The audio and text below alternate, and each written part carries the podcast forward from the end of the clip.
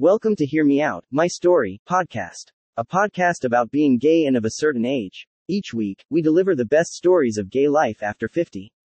Now, here's your host, Dean Croll. Hi, everyone. Welcome to this episode of my podcast, Hear Me Out, My Story.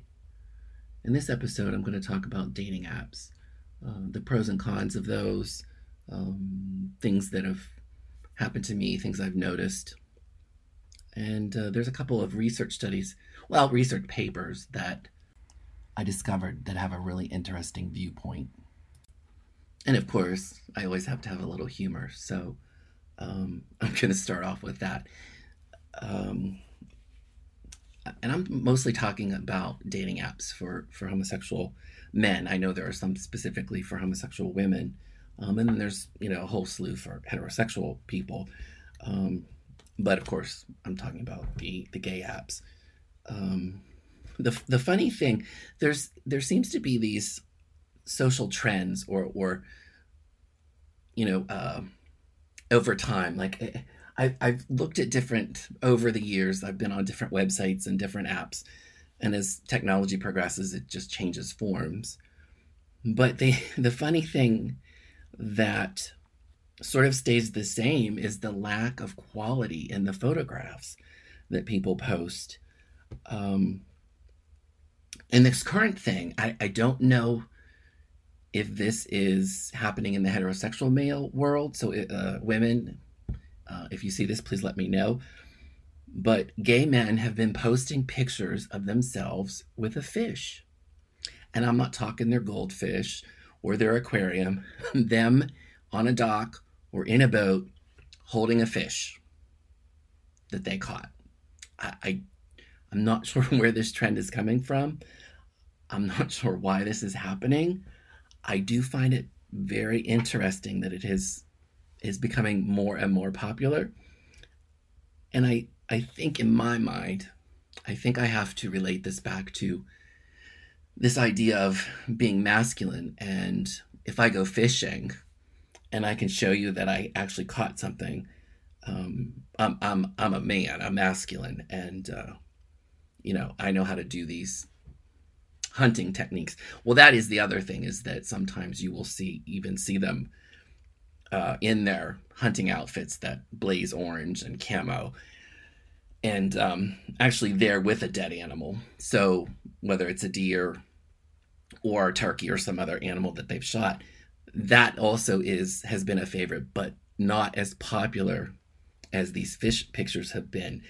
And I think um, over the years, so I think originally years ago, I think men used to post pictures of themselves with um, babies, whether it was a nephew or whomever. And I think it was around that time that, you know, like Anne Geddes and all those baby pictures where she would make them up like flowers and you know bunny rabbits and stuff. I thought that was always so strange, but um, men used to post uh, pictures of themselves with babies like that. Somehow that was the nurturing or loving side of them, and then, um, and then of course they always post pictures of themselves with their pets.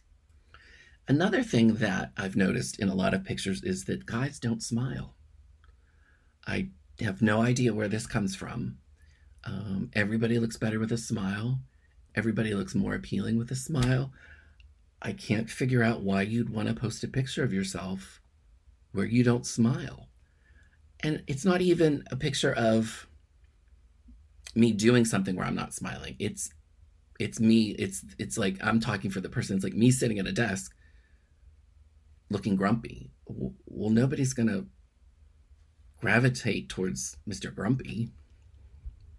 Um, and and the picture quality is just awful. I, I really think I should start a business where I do consultations with people about their photographs.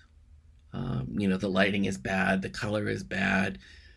I don't know how you've got fuzzy pictures with the technology of the phones today, but your pictures are fuzzy. Um, you know, uh, nobody can see you.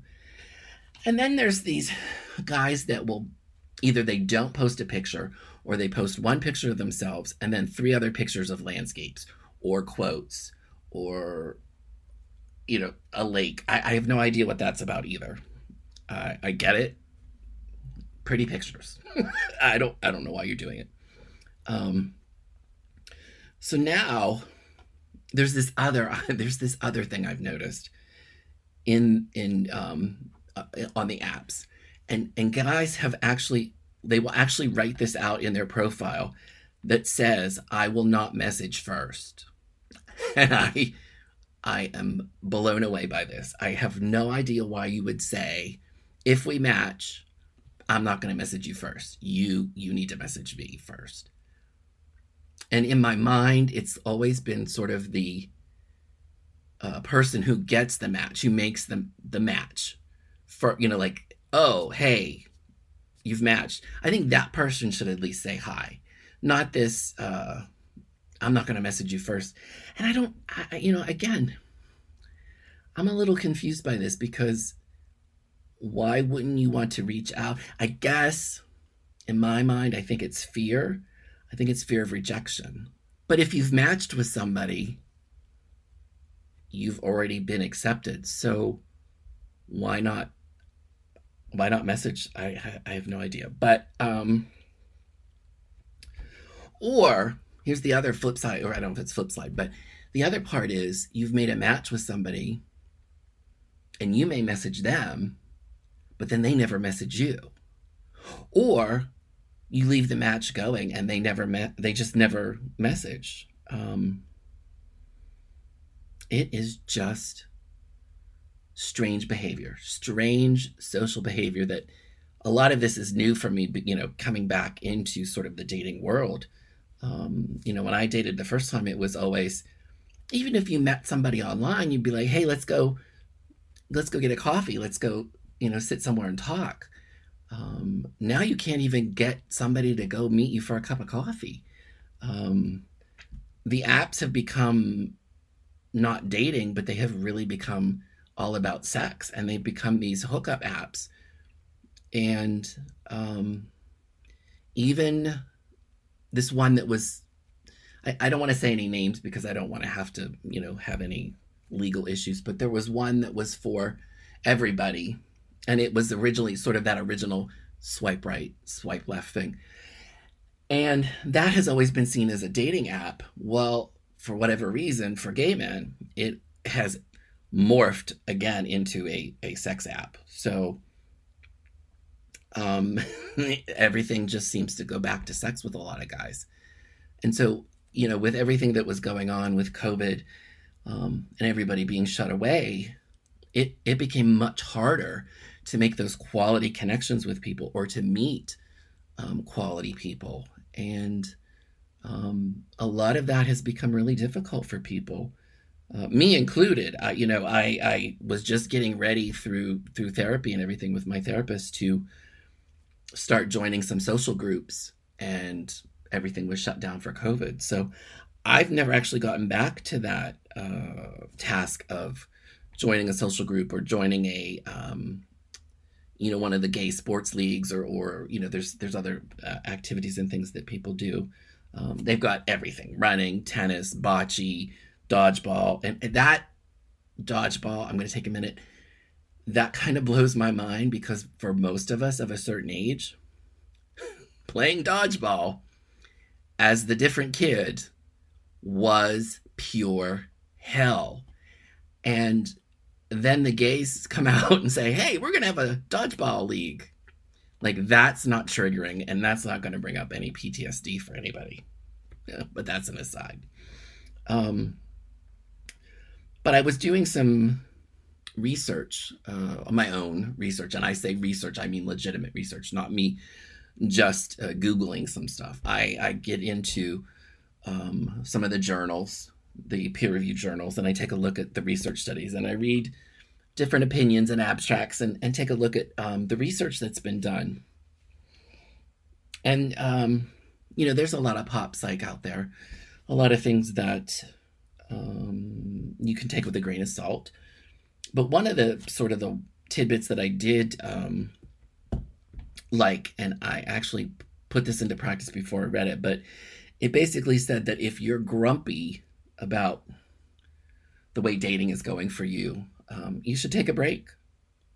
And I was like, for sure, because you are just going to uh, continue to be frustrated, uh, upset with yourself. It's going to be very tiring. Um, and, and you need to just put that all away. Don't open the apps.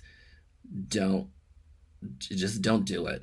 Do other things. Go out, do things you like. Be with yourself. Take yourself on a picnic, you know, that kind of stuff. Or be with friends. If you have good friends, you know, do that kind of stuff. Now, now sort of the big issue or the big topic that I want to talk about because this this bothers me um, because I think we're doing a lot of harm to ourselves in in the gay culture is this idea that guys will write masc for masc, M A S C for M A S C, and that means masculine for masculine. And I get it. You have preference, you have things you like, there's things you're attracted to. But I think we're doing damage not only to ourselves but to others by looking at masculinity in a in a way that it's something that's controllable, uh, something that you make this conscious effort to be something you're not, or to be act a way that you wouldn't normally do, but you do it because it's what sort of society has said is what you should be doing. And you know, it, it, doing it on the dating apps and things uh, implies that in order for me to be desirable and to find people to go out with or dates, I have to be a certain way. I have to be this masculine uh, stereotype of whatever a masculine gay man is supposed to be. Now, I'm probably going to date myself, but back in the 70s and 80s, you know, there were the, all of these categories of gays. You know, there was the the gym bunny, the twink. Well, there was this one that was called um, the clone, and the clones were the ones that wore the leather bomber jackets, the aviator sunglasses, and had um, a mustache. So if you can think about Freddie Mercury at the time, he was he was demonstrating that hyper masculinity gay ideal in that clone sort of uh, persona that he was doing. And I think for for me, for in my thinking, I think a lot of this uh, uh, desire or or emphasis on being masculine is actually internalized homophobia. I think these guys that say that they only go out with masculine men. I'm masculine. I do this. Evidently, I fish. Um, I think there are characteristics about themselves that they're not happy with. I think that they see their characteristics in somebody else and they blame that person for being that way when it's actually a characteristic that they're not happy with in themselves. I think they need to start getting in touch with themselves and start, you know, accepting themselves for who they are and where they are. Um, it is, it, it's kind of sad in a way, and and I hope a lot of times people can uh, figure this out. And I think their idea of masculine and masculinity is actually coming from the heteronormative masculinity. And it's what we have grown up with around us. And I'm going to get into some of that in some of these uh, research papers I'm going to point out.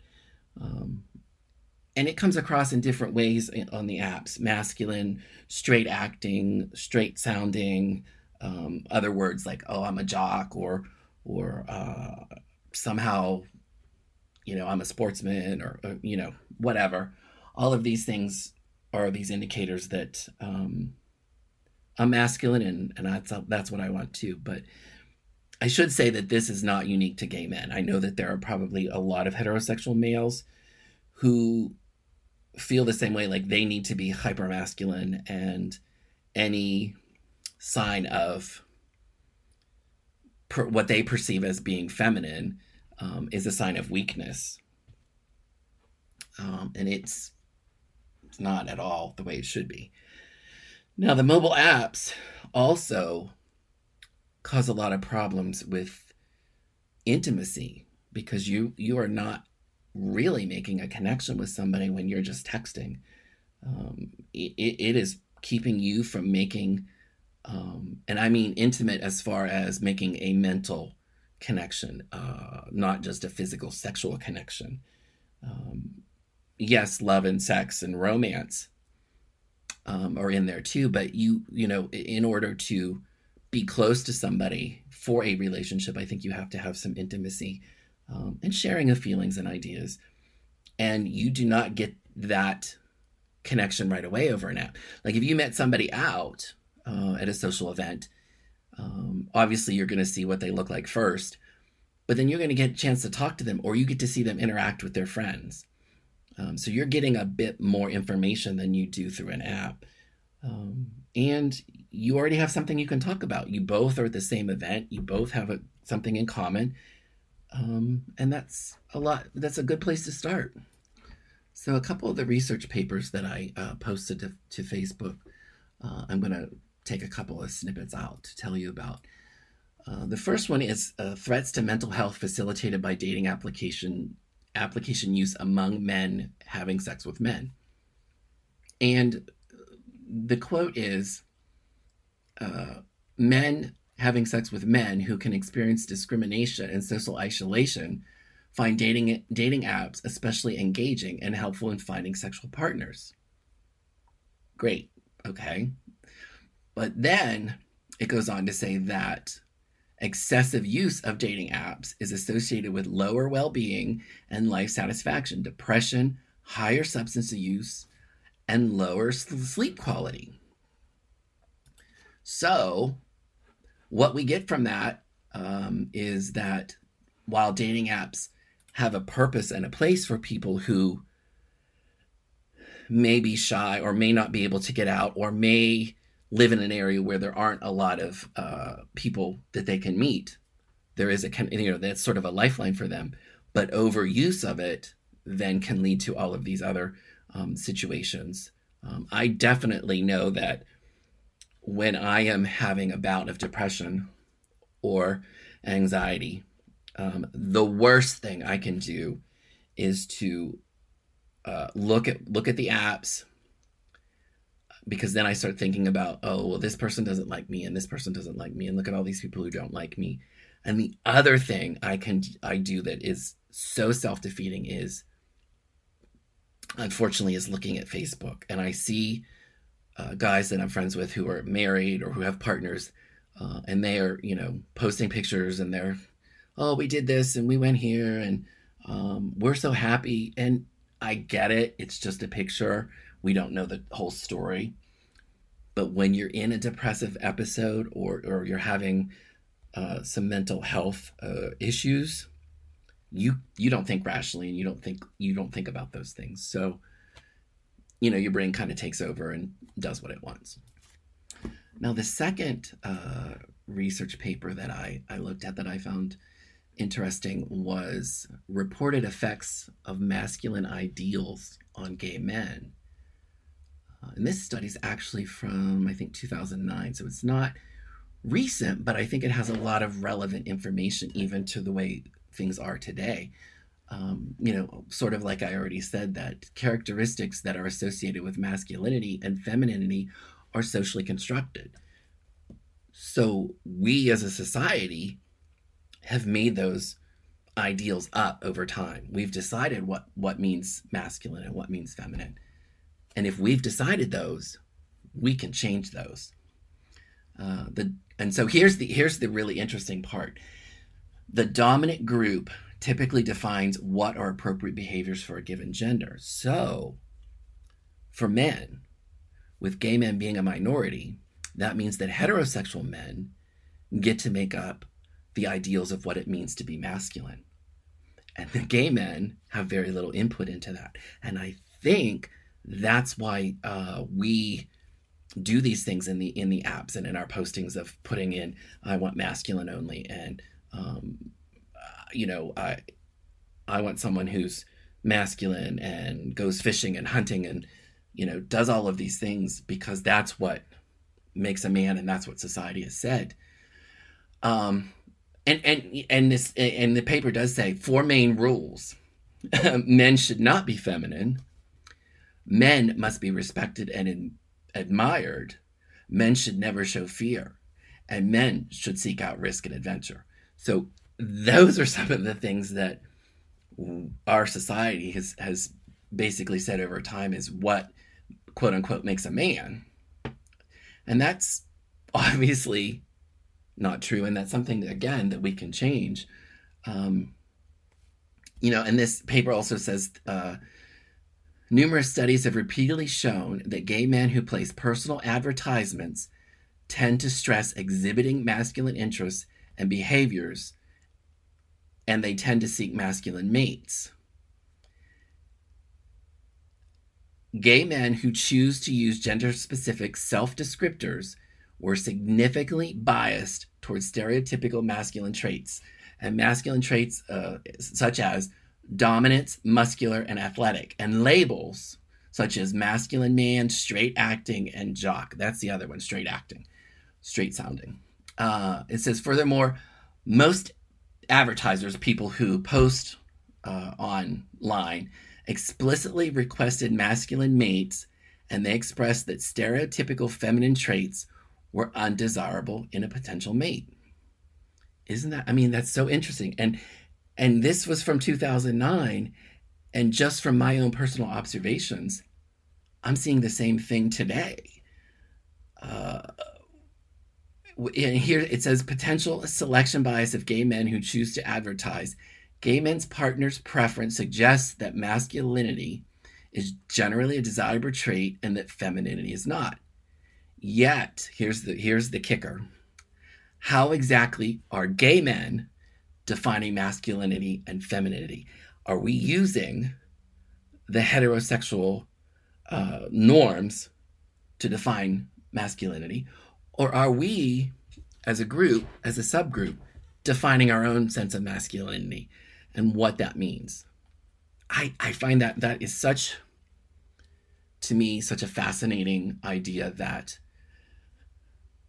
we do have the power to change and we do have the power to change these notions of what means masculine and what means feminine. It, it's obviously it's going to take time. This isn't something that's going to happen overnight because this is, like I said, from 2009, and you know here we are so many years later and we're still kind of in the same boat. But I want to end with this kind of this interesting story of somebody that I've observed over several months, maybe a year online. I, I don't really want to say where. Um, but this person, since I've been uh, observing them online, has had three boyfriends. I'll say boyfriends. Um, and the interesting part about it is there is a definite pattern to this. And so this this guy will um, be dating somebody. I, I should say